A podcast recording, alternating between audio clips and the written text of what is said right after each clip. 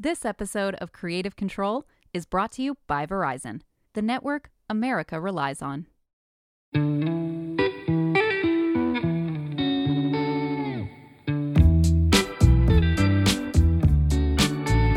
A few episodes back, I explored how algorithms and content moderation can make some creators feel targeted on these platforms.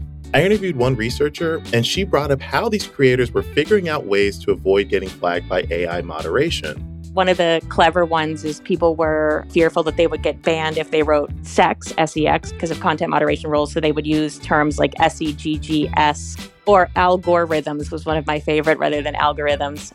That's algospeak, which I'm sure you've seen online at some point with people using unalive instead of dead or camping to talk about abortion. Adult entertainers will call themselves accountants or use the corn emoji instead of the very obvious word that rhymes with corn. Algospeak is basically a way of talking about hot button issues or using words some may find controversial to avoid content getting flagged or banned. It's something that's been around pretty much since the internet was a thing. Depending on how old you are, you might know this as leet speak. But no matter what you call it, massaging language to try to sidestep moderation is something that I wanted to pick at a little bit more.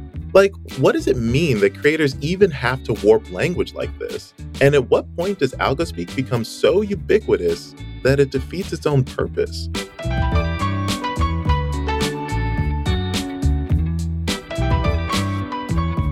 This is Creative Control.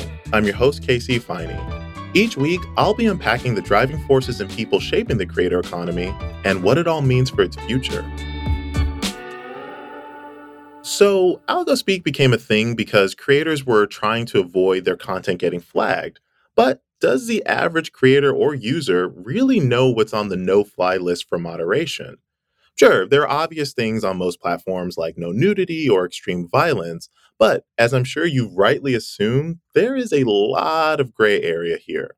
So, to start, I wanted to talk about what so many of us are guilty of completely ignoring without a second thought, and that's the terms of service of these platforms. Thankfully, there are some people out here doing God's work to make terms of service agreements more digestible for the rest of us. Well, hello, I'm Sean Zolik von Valkenburg. I'm a social media manager, content creator on TikTok mostly, and I read the fine print because people don't have the time to do so. It's an arduous job, but I like to find little artifacts and things people miss, and they get shocked by what they've agreed to. It's kind of like selling their soul away, but I make sure to get their soul back. Like I said, doing God's work. As a content creator who spends their time digging into the do's and don'ts of these platforms, I figured Sean was the perfect person to have a conversation with about algospeak and moderation. So, to kick off our conversation, I asked Sean what kind of relationship they see between creators and these platforms. So, definitely the first thing, I was curious to see how many people have actually read the terms and conditions. So, I fell across a study and it said around 99% of Americans do not read the terms and conditions. I was like, oh, that's an issue, first of all. They don't read the privacy policy, they don't read the community guidelines. And I saw that there was this friction in the community where, like, I'm getting CGV'd on TikTok. What do I do? I was like, well, firstly, we have to read them. because if you don't read them and you don't know why your video was taken down, it creates this vacuum where people are like angry at the platform. And then it becomes performative where it's like, you could do some work if you're going to read those guidelines to figure out what's going to happen. And then it really jarred me to see that a lot of companies, even though they're private, have a lot of uh, leeway when it comes to pulling down videos. I think one of the terms exactly verbatim is like in terms of pulling down content in our sole discretion. And people think they have to have a reason to pull your content down. If it's unfavorable to the platform, they have full right to pull it down. You've agreed to it. Whoa. yep, that'll do it. And what I find interesting is that creators have formed ways to circumvent censorship or even perceive censorship. And you know with things like algo speak and that means you know obviously using terms that are adjacent to what you really want to say but sometimes not. Sometimes it's like completely different like saying segs s-e-g-g-s segs yes. Or using you know i'm an accountant but it means you know you're an adult performer. And you know it's it's just a whole litany of things that we've seen that's been around in sort of internet culture for a while but I, I mean, from my purview, I've seen it just had this massive uptick since like you know the rise of TikTok, and so I kind of want to start by asking, I mean, like, what do you think it says about the relationship between creators and the platform that there is even something like AlgoSpeak running so rampantly? it's a little bit difficult because there are some things that shouldn't be on an app that is considered like a children's app, quote unquote, because the second larger U, uh, US demographic is age 13 to 17. So some of the conversations should already be partitioned from other creators. But I feel like censorship is a big issue when we talk about like having free speech and the discussion where people are like these platforms shouldn't have that much control when in reality like they're private platforms we have to abide by the terms and conditions we agree to that when we join so it's navigating that like walking on a rope between the grand canyon and trying not to fall off by talking about the most simple of things Right. And how necessary do you feel something like AlgoSpeak actually is? Because I would say most of it is uh, the perception that their content is being suppressed or or somehow, you know, downvoted. And so from all the creators and, and researchers I've talked to, I mean, the main issue here is that there is no real clear view into how these algorithms are really working, like what's actually being flagged, what's actually being pulled down. And so there's this sort of opaqueness to it all. And so I think it's people operating under the assumption that, oh, I should use these terms instead of, you know, saying sex or whatever because, you know, I don't want my content to be pulled down or get flagged or anything like that. And so from your point of view, like as someone who digs into the terms of service of these platforms, like how necessary do you think something like AlgoSpeak actually is? Gosh, that's such a good question. Um, I'm going to phrase this in a way where it depends on the demographic, the group that you're in, and the community that you speak to, and the people that you reach on the platform. To an extent, it is very necessary in terms of preemptive moderation because some people, they're just like drop, not necessarily like it's bad that they're dropping F bombs, but like 50% of the verbiage that the computer picks up on, it's not like of substance. So that's the first like step. Secondly, there is some harmful language and verbiage and misinformation that is being spread on the platform, which I feel like the technology is being used for to remove that preemptively. And that's what I believe in. Like if you're not stating facts and you're just pushing propaganda, they need to sense that. But sometimes it's hard to filter out the noise because you have false positives and false negatives. And false negatives is where people get angry, where they see like half nude people on the platform, people saying like the N word that are clearly white and it really stirs up the platform because the system doesn't detect it as something that should be removed. Not to say that AI is perfect, but it really sets the scene for like AI is not perfect and we have such a far way to go in terms of improving the platform. But there's internal ways of reporting this uh, to help with that. I feel like once you get up to like political propaganda, political free speech, that's where it gets fuzzy and there's so much noise in that discussion. I think it's important to point out that when it comes to something again like algo speak there are times where it's it can be kind of funny or cute or you know something that's kind of you know inconsequential in the larger picture, like just people kind of using these substitute words for fun. But oftentimes, it's like people are having to make their message or make their content kind of obscure because uh, when they're talking about really important things like i remember recently people were referring to you know people were using camping in reference to abortion related issues around the supreme court overturning roe v wade and so I think most people who understand that they'll kind of get the context of it and they'll still get, you know, hopefully get the information that they need to stay informed because TikTok and all these social platforms have become really a primary source of how people get their information for better or worse. But I, I just I see an, an increasing issue of like how we're not being able to talk about important issues head on, where you just have to keep changing these words and molding it so content does, so these hot button issues don't get flagged, you know, people making content about it. So is there a solution here for more nuanced moderation? Gosh, that's such a difficult question to answer. Like, I'm sorry, I'm asking yeah. this of you. How am I going to attack this from multiple angles? There's always like 200 things I want to talk about, and I always get to like one of them when people ask questions like this. I know that TikTok is looking for moderators always. And I always look at the demographic of moderators that are represented because when we have these nuanced intersectional race based discussions, allegedly, I found the identities of a few of these moderators because it was on LinkedIn and they finally privated it. But the demographic, there was a lot of friction because a lot of them were not representing the people that they were moderating themselves. So, of course, you have implicit bias. I feel that there should be room for training of these moderators when it comes to implicit bias and race and discussions where there are certain words that we as black people are allowed to use. It's listed in the terms and conditions. They're under protected attributes. We should be able to reclaim slurs that are used against us and not reap the consequences of saying that. But then you get into ethics. How do you detect someone's a perceived race if they don't identify with that? Like you can't just get the hex code of a pixel of someone and say they're black because some people present as white and are black. Yeah, and yeah, you know, shout out to all my fellow ninjas out there. you're right, you're right. The question around more nuanced moderation is a hard one to answer. So I called in some backup. Hello, thank you for having me. Dr. Casey Fiesler is a professor at the University of Boulder, Colorado, and a content creator herself.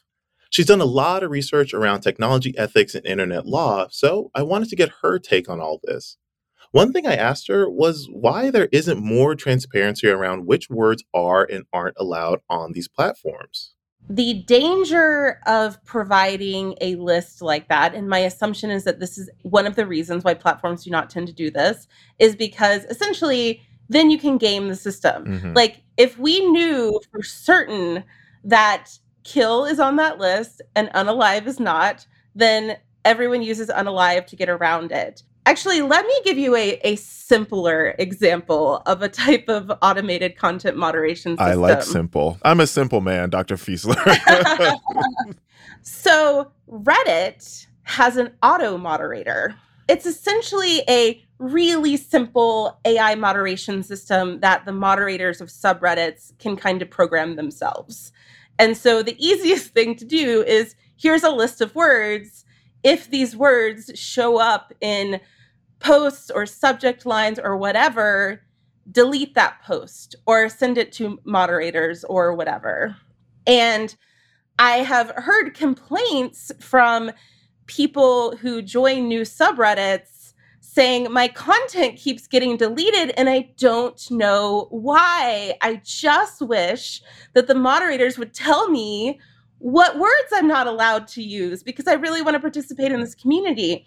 But then I've also spoken to moderators about this, and they say, if we told people what the list of words was, everyone would just game the system and they would use different words or they would spell them wrong or whatever. And then what's the point? So there's actually a tricky tension here. I've been thinking a lot about over moderation, which is kind of what we're talking about here. But to be fair, we also don't want to see under moderation because I also hear people complaining about the amount of hate speech that they hear on TikTok. And it's actually kind of hard to calibrate. I do not envy these platforms making decisions about content moderation, particularly when it comes to automation, which is necessary given the massive amount of content. It is a hard problem. And one thing I find interesting about all of this is intention, right? Because you could you could be talking about a hot button issue like hate speech or sexual assault, but those you could be talking about it from an educational standpoint and not necessarily perpetuating those things in, in a vicious way. And so do you think algorithms will ever become nuanced enough to differentiate that at scale? This is a very, very challenging problem. we know about all kinds of problems with hate speech detectors. In particular, there has been research that showed that African American vernacular was more likely to be flagged as hate speech in some of these uh, hate speech detectors on social media. But also, just the problem that you mentioned, you know, maybe someone talking about hate speech sounds a lot like hate speech, and it's very nuanced. Could our algorithms get better at that? Sure. But it can be so nuanced. It can have to do with the tone of voice. It might even just have to do with who is speaking. That can mm-hmm. really matter when it comes to these kinds of discussions. And so, the thing that I have been thinking a lot about and that I worry about in this context, and I think that hate speech is a particularly good example here because it's so important that it's not on the platform in ways that are going to harm people. But we know that a thing that is happening is that content creators from marginalized groups are having content removed or suppressed when they are talking about their experiences of marginalization. And this might be racism or homophobia or anti Semitism. And we just see examples of this over and over. And it is a hard problem. How do you calibrate the algorithm for more false negatives, which means hate speech stays up on the platform when it should come down, or more false positives, where content that is not hate speech gets taken down when it shouldn't be.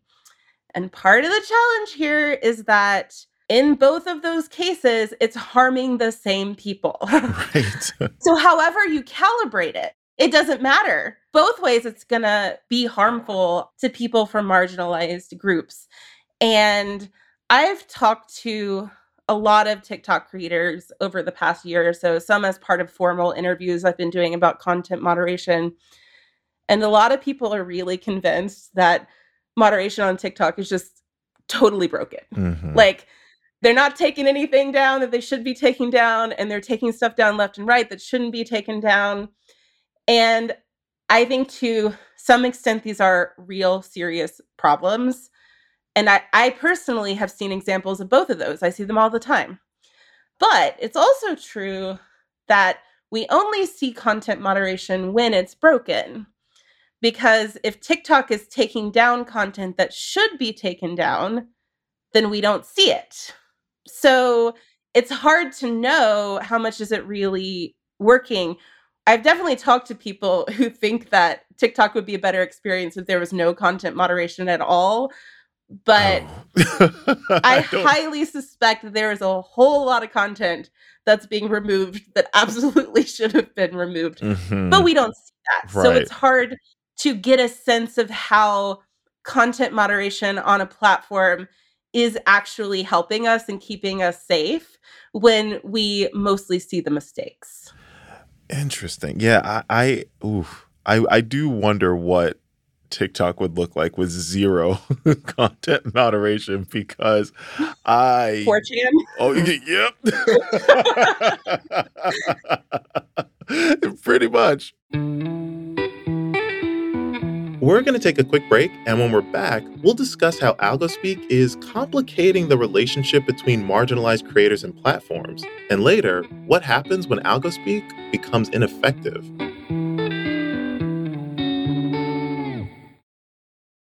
This episode of Creative Control is brought to you by Verizon, the network you can rely on for your phone and for your home internet.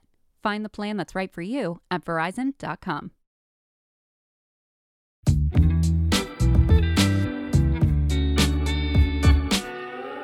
When I think about AlgoSpeak, I always wonder how it's adding to what I see as this growing foundation of mistrust between marginalized creators and these platforms. Because at its core, AlgoSpeak is a product of what many see as over moderation. So I asked Sean how they see all this playing out long term. I think all this mistrust, in my opinion, is placed in a lack of transparency. But we always see this with tech companies because they're so big. There's so many internal policies we're not allowed to know. Uh, they function in a specific way. They're always like visited by Homeland Security, FBI, CIA to make sure that they're doing everything correctly. There are some things that we will never see. And I feel like there needs to be more transparency or discussion surrounding moderation and how they're updating all their policies. I know TikTok this week has had so many updates with like their live to protect minors on it. They raised the minimum age to 18, which I, as someone who's 25 or about to be 25, I like to see it, but I realize now people who are legally allowed to work to make money, who are under the age of 18, they miss out on so much possibility for monetization. It puts everyone in a weird position, but I see it's in the best interest for safety. I think it's really just a transparency, like a hiccup in transparency. I was talking to one of my friends, a TikTok advocate, after a huge trend blew up on TikTok where people were circumventing the AI and posting their noodles. There's some algo speak for you. um, some noodles on the bottom uh, in their iPhone camera roll. And I emailed my TikTok uh, contact immediately, and she said, "We're working on it. We found it." And I was like, "That's the type of transparency I love to see." And I'm so happy that like she was really transparent with me. But I realized a lot of creators they don't have that transparency or that contact, and I feel like there should be like a board or a group of creators who do their best to protect people on the app or give them the best information who should have a direct link with TikTok and meet with them monthly. How do you see this shaping content creation altogether? Because I, I in a way, it can be kind of a, an art form because when you're talking about creators trying to circumvent censorship with this coded language, it can even go into gestures. Like speaking of race, when people want to talk about like, oh, white people, you see black people pointing to the, the like the palm of their hand to Yes, gesture like we're talking about white people. So I find it interesting if we could just take a step back for a second and think about like how a practice like this is shaping how creators think about content and the content itself. I've been seeing a lot of colloquialisms or like colloquial speech or the advancement or evolution of algo speak. It's a language that evolves so quickly on the platform. There is literally a person at TikTok that will like find algo speak and feed it into the system so it is trained to know what we're saying. What is a really good example of this? Oh, like Unalive and Panini Press. Like those things are definitely in the system. They've already flagged us for that. About Panini Press. like, and actually, that's the thing. I mean, so at what point does it become just ineffective? Like, do you, do you see something like AlgoSpeak just constantly evolving to stay one step ahead of the of, of people like inputting it into you know their moderation systems? That's a good question. I would say um, it's like AI versus humans butting heads, and I feel like humans we have such Uh, well, of course, like we're humans, we're not like an un, inanimate object that is like trying to figure out through pattern recognition and deep learning and deep sensing. But as humans, there's such a nuance to the language that we do, and there's inside jokes that we get where we can actually circumvent the whole system and create a whole new language. This whole system takes time to catch up to us. So I would say humans are always like two steps ahead but it will always like be catching up when it's trained on our verbiage because it's being fed so much information every single second. At this point, AlgoSpeak is becoming this weird cat and mouse game between creators and the platforms they're on. To me, AlgoSpeak is just a band aid over the larger problem of not having a more nuanced approach to AI moderation. When it comes to specific words, there's so much missing context around how that word is being used and who's using it. But figuring out how to add that context is bigger than not having to say nip nops instead of nipples or leg booty instead of LGBTQ. That context around AI can help make marginalized communities feel more welcomed online.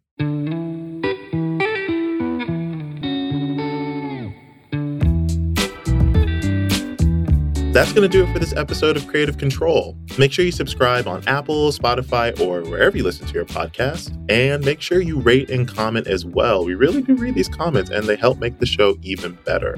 Fast Company podcasts are produced by Avery Miles, Blake Odom, and Matt Toder. Editing and sound design is by Nicholas Torres. Our executive producer is Joshua Christensen. Deputy editor David Lidsky provided editorial oversight for this episode, as well as Senior VP of Entertainment Scott Mebus.